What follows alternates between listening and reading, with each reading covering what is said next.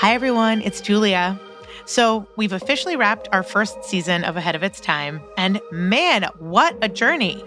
We really delved into the origins of some world changing tech and met the inspiring underdogs who helped bring it to life.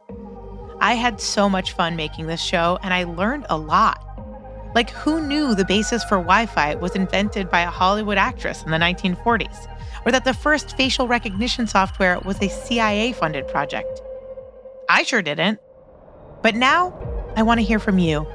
We're asking listeners to complete a short five minute survey so we can understand what you liked about the show and how we can make it even better. Once you complete the survey, you'll be entered into a draw for a chance to win one of five Apple gift cards, each worth $100. Please go to stpp.co slash survey or click the survey link in the show notes.